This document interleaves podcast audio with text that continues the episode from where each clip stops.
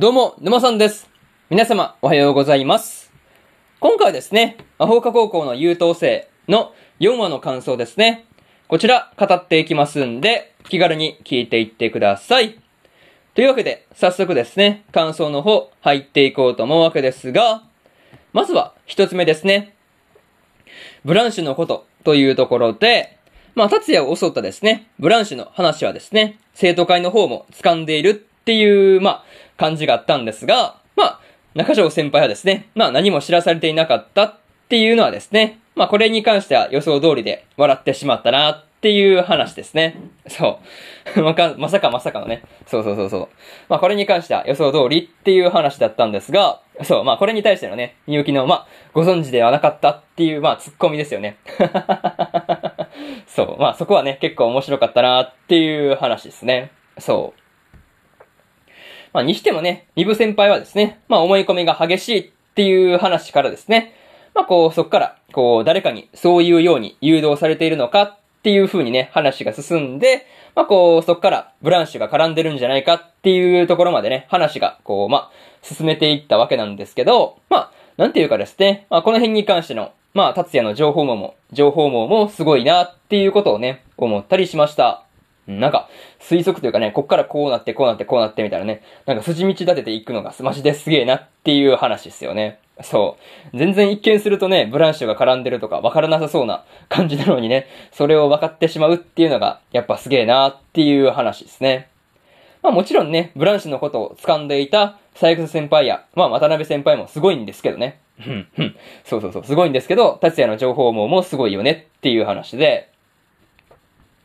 あとはですね、こう、達也が二部先輩をですね、まあこう言葉攻めにしたっていう話で、まあこう、みゆきがですね、周囲を凍らせたっていうところはですね、まあ何回見ても面白いところだなっていう話ですね。そう。そう、劣等生でもありましたからね。そうそうそう、あ、懐かしいなとか思ったりしました。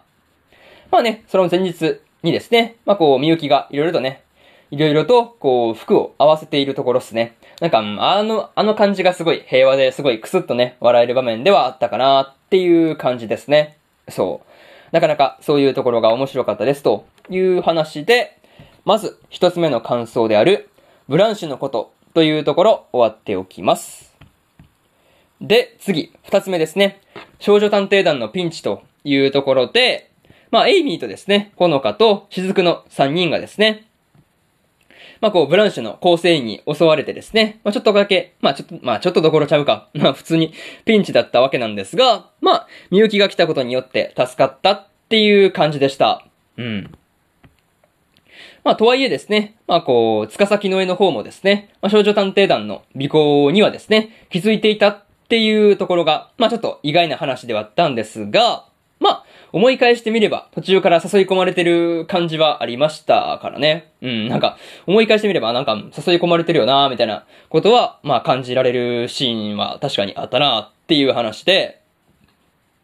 まあね、こう、まあ、構成員に囲まれてもですね、まあ、エイミーもほのかもですね、まあ、魔法を使って、いい感じに翻弄できていたわけなんですが、まあ、さすがにね、キャストジャミングを使われると、まあ、まずかったなっていう感じですよね。そう。まあさすがにね、キャストジャミングがちょっと、まあ普通のね、こう、まあ高校生にはきついよね、ああいうのね。そうそうそう。まあ、ていうかね、こう、みゆきがキャストジャミングの影響下でもですね、問題なく魔法を使えていたっていうのはですね、まあさすがの一言に尽きるなっていうことをね、感じました。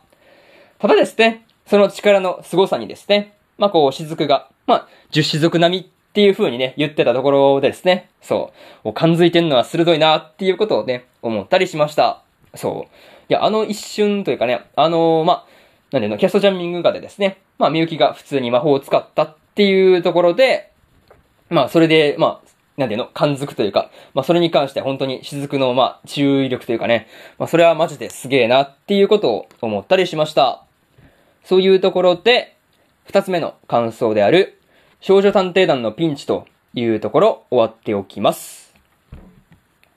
で、次、三つ目ですね。問題は意識の壁というところで、まあ、三枝、三枝先輩がですね、こう、討論会で、まあ、一課生と二課生の間の、その意識の壁ですね。まあ、これが一番の問題だっていうことを言っていたわけなんですが、まあ、確かに言われてみりゃ本当にそうだ、まあ、その通りだなっていうことをね、感じたシーンでした。うん。またね、こう、差別があるっていうことをね、まあ否定することなくね、まあ認めて、その、まあ認めた上での、こう、まあ今回のね、まあ話だったわけだからこその、まあいい演説になったのかなとかね、なんかそういうことを思ったりしました。うん、全然こう、まあ反発というか、そういう意見もなかったですからね。そう。ちゃんとこう、まあ差別があるっていうのを認めたのが、まず大きかったのかなとかね。なんかそういうことを思ったりしました。まあ、にしてもですね、その演説、演説のですね、数日前に、まあ、塚崎の絵の息のかかった生徒がですね、まあ、放送室に押しかけていたりしたわけなんですが、まあね、こう、いよいよブランシュが本格的に動き出したなっていうのが感じられるところでした。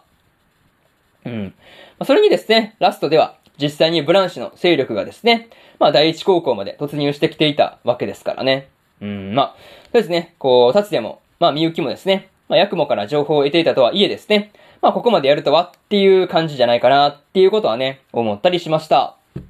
まあね、そういうところで、三つ目の感想である、問題は意識の壁というところ、終わっておきます。うん、マジで、うん。そのまあ、この三つ目に関してはですね、最後最後先輩の、まあ、演説がマジですごかったなっていう話ですね。うん。とりあえず、そういうところで終わっておくんですが、えー、最後にというパートに入っていきます。まあ、今回ですね、まあ、こう、ブランシュの、まあ、動きに、まあ、こう、まあ、迫っていくというか、そういう感じの流れだったんですが、まあ、次回でですね、ブランシュの一件については肩がつきそうな感じがしました。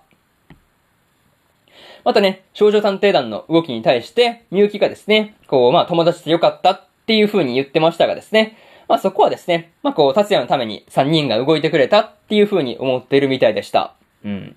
まあ、でもね、実はまあ、まあもちろんね、達也のためだけじゃなくてですね、まあみゆきのためでもあるんだっていうのもですね、まあ分かってあげてくれっていう感じはしましたね。うん。まあにしてもね、ブランシュの事件の裏で、こう、みゆきとヤクモが動いているっていうのがわかるのもですね、外伝らしくて今回も楽しかったなっていうところで、えー、そうですね、今回の魔法科高校の優等生の4話の感想ですね。こちら、終わっておきます。で、えー、今までにもですね、1話から3話の感想をですね、それぞれ語ってますんで、よかったら過去の放送もね、聞いてみてください。っていうのと、今日はね、他にも3本更新しておりまして、